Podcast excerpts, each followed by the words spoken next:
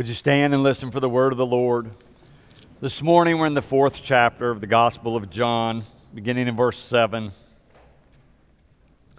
A Samaritan woman came to draw water, and Jesus said to her, Give me a drink. His disciples had gone to the city to buy food. The Samaritan woman said to him, How is it that you, a Jew, ask a drink of me, a woman of Samaria? Jews do not share things in common with Samaritans. Jesus answered her, If you knew the gift of God, and who it is that is saying to you, Give me a drink, you would have asked him, and he would have given you living water. The woman said to him, Sir, you have no bucket, and the well is deep. Where do you get that living water?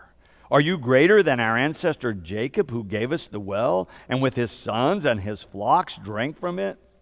Jesus said to her, Everyone who drinks of this water will be thirsty again. But those who drink of the water that I will give them will never be thirsty. The water that I will give will become in them a spring of water gushing up to eternal life. The woman said to him, Sir, give me this water so that I may never be thirsty or have to keep coming here to draw water. Jesus said to her, Go, call your husband and come back. The woman answered him, I have no husband. Jesus said to her, You are right in saying, I have no husband, for you have had five husbands, and the one you have now is not your husband. What you have said is true. And then in verse 39, Many Samaritans from the city believed in him because of the woman's testimony. He told me everything I have ever done. So when the Samaritans came to him, they asked him to stay with them, and he stayed there two days. And many more believed because of his word. They said to the woman, It is no longer because of what you said that we believe, for we have heard for ourselves, and we know that this is truly the Savior of the world. This is the word of God for the people of God.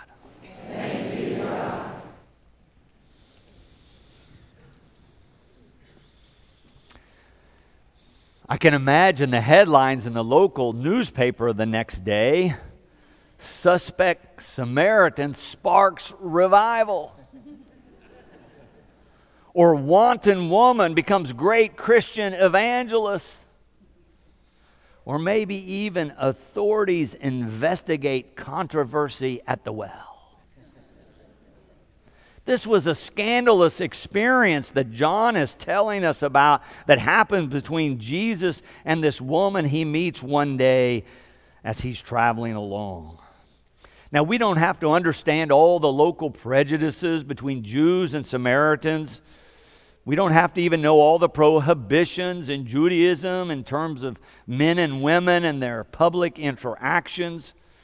For we can understand that a woman married five times, now living with another man, is an unlikely candidate to bring on a revival. And yet, that's just what the story tells us that she is the one that brings revival to her community, that she is the one that spreads this good news of eternal life that's being offered, this living water that Jesus speaks of. We have this story early in the Gospel of John of Jesus who's gathered some disciples traveling along. We can assume it's noon, it's a hot day. They come to this ancestral well of Jacob. They stop there to get a drink. The disciples, we are told, go on into town to do some grocery shopping. For whatever reason, Jesus decides just to stay at the well. While he is there, maybe hoping for some alone time, this woman approaches to draw water. And when she gets there, Jesus asks her for a drink. You can tell there's something going on when she responds in verse 9 and says, How is it that you, a Jew, ask a drink of me, a woman of Samaria? And then, just in case we don't understand what's going on, in parentheses, John adds, Jews do not share things in common with Samaritans. Now, a little background here can help us. We could start with understanding that sort of like today, Israel and all of the neighbors there do not always get along. They live in close proximity. Sometimes they have conflicts. In Jesus' day, though, there was this bitter divide, if you will, that goes back hundreds of years when the northern tribes of Israel had been conquered by the Assyrians. After the Assyrians were there for a while, they begin to blend their cultures together. After they've been there a while, they begin to intermarry. The Jews see this as antithetical to everything they are about. They have been called and set apart as a people. It's important to be racially or ethnically pure, to fulfill the role that God has called them to as the chosen people. And yet they've been conquered, they've intermarried. Samaritans, as seen by the Jews, have intermarried with the so called foreign invaders over time and therefore disqualified themselves from being part of the chosen people. And so there is this divide that has been going on for some time. They are cousins, if you will, but they are not getting along. But there's also another issue here that doesn't have anything to do with ethnicity or racial purity, it has to do with gender. The strict codes of Judaism forbid men and women from interacting publicly. The strictest of rabbis, it is said, would not even acknowledge, let alone speak, even to their own daughter, if he were to see her in public. We have records that say that it would ruin a rabbi's reputation if he was ever seen or known to have spoken to any woman in public. And yet, here we have this story where Jesus, as a Jew, is speaking to a Samaritan. Here, as a rabbi, as a male, speaking to a female, he is crossing a whole host of barriers in the story that we have read. And not only all of that, but he seems to have chosen to do this with a woman of questionable reputation. She obviously has some weaknesses around the area of marital relations. We're not entirely sure what all had happened. The story does not tell us why she's had five husbands and now has another man. But it's clear that she has struggled, that perhaps she has some weaknesses that Jesus can help her deal with. This whole series, Scandals of Scripture, I'm calling it, that we're going to be working on over these next several weeks, we'll be looking at different biblical characters and their struggles, their weaknesses, and hopefully finding help from these scriptures in terms of dealing with our weaknesses. It's so easy to look at someone else and identify their problems and their weakness and sometimes even prescribe the solution. Oh, we know what they should do. More difficult to look at ourselves. And yet, as Christians, it's important that we learn the skill of self examination and self reflection.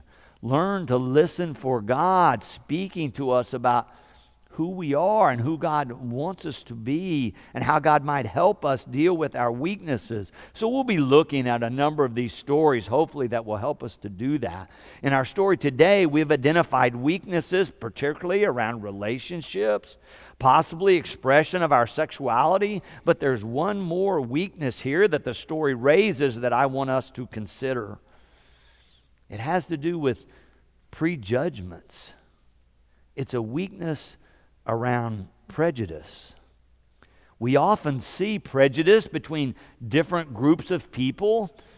So often, if people are different than we are, if they dress differently or live differently or behave a little different than we do, we do not want to be close. We push them away. Sometimes we ostracize them. Sometimes we even go so far as to condemn them. We make negative judgments. We overgeneralize so often based on stereotypes or little information. Perhaps even today, you experience what I did in reading this story. As I began to read about this woman, I began to make negative judgments about her. The story doesn't really tell me about her character. It gives me a little bit of information, easy to use that to jump to a negative conclusion. But what I want us to think about is what happens when we make quick negative judgments based on very limited information. Because I think what this story points out to us is that we help trap them rather than help freeing them for abundant life. We help trap them rather than helping free them for abundant life. What we see is that Jesus recognizes the problems. He doesn't say this woman doesn't have any problems. But he doesn't stop there. He goes ahead and engages her in a conversation and offers her life, offers her, uh, offers her a connection, off, offers her love. And he risks a great deal in doing so. He risked his own reputation and social standing Nonetheless, he reaches out to her across all the social barriers and customs and codes of his own faith and time. How about you? Have you ever reached out to someone to offer them life, to do good for them, to offer them love? If it risked your own reputation, if you are at risk for your own social standing or own security or own profession, have you ever been in that situation where you had opportunity to reach out, to take a risk on behalf of someone else? On this Independence Day weekend, I couldn't help but think of our founding fathers and all the risk they took for the cause of freedom. John Adams was one of those key leaders. He's not as well known as Jefferson or Hamilton or Washington or Benjamin Franklin. And yet he was very important in terms of what happened in the colonies in this independence movement. He had a great education. He had studied law and civilizations and government. He had looked back through history to see how people had organized themselves to try to understand the best way to do that. Some say he was one of the greatest legal minds in the whole country at the time of the Revolution.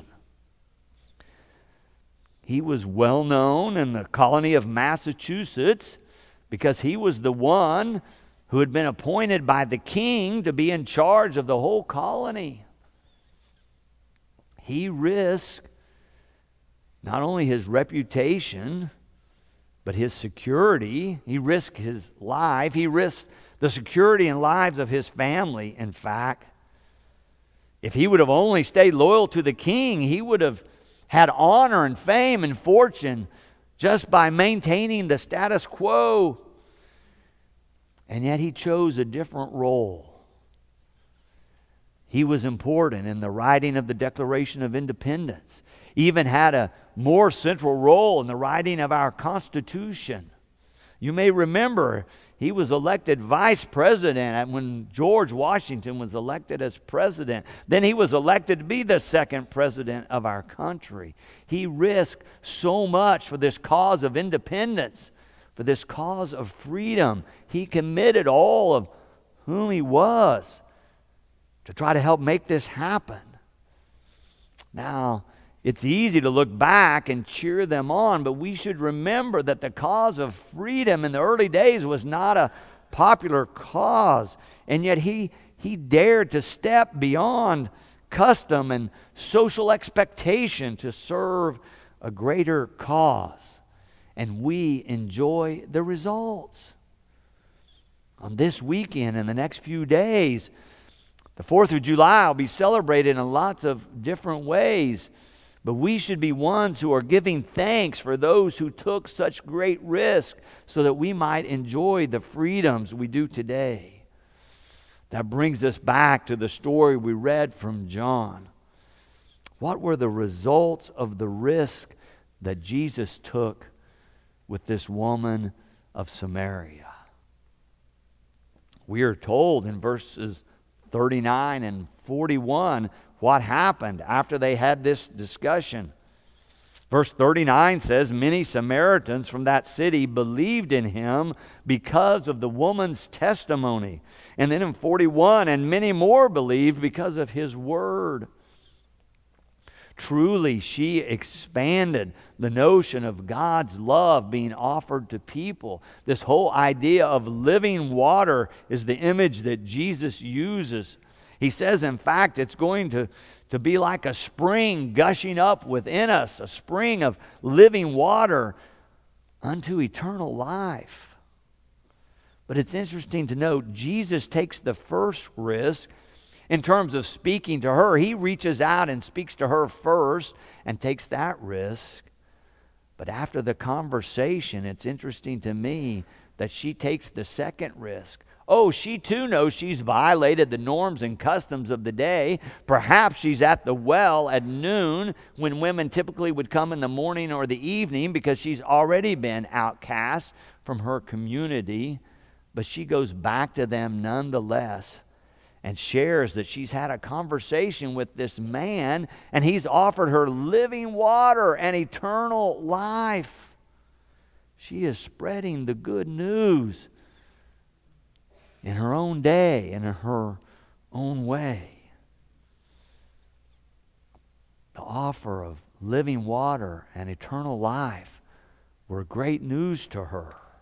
Jesus had given her something apparently that she was yearning for. He offers her a source of refreshment for the soul that is without end. The same offer is available to you and me even today. It's an illustration of what we heard if we read through the Gospel of John from the beginning in the third chapter, after we hear the story about Jesus talking with Nicodemus. You've heard the verse, I bet, for God so loved the world that he gave his only Son so that everyone, everyone who believes in him may not perish, but may have eternal life. Jesus risked to share that with her. She took a risk to share it with others. What risk will we take? What are we willing to do on behalf of the gospel? What risk will we take for the cause of Christ? What barriers are we willing to cross to share love with another? Who might we invite? into the family of God? All questions worth pondering as we wait our opportunity to participate in communion this morning. Amen.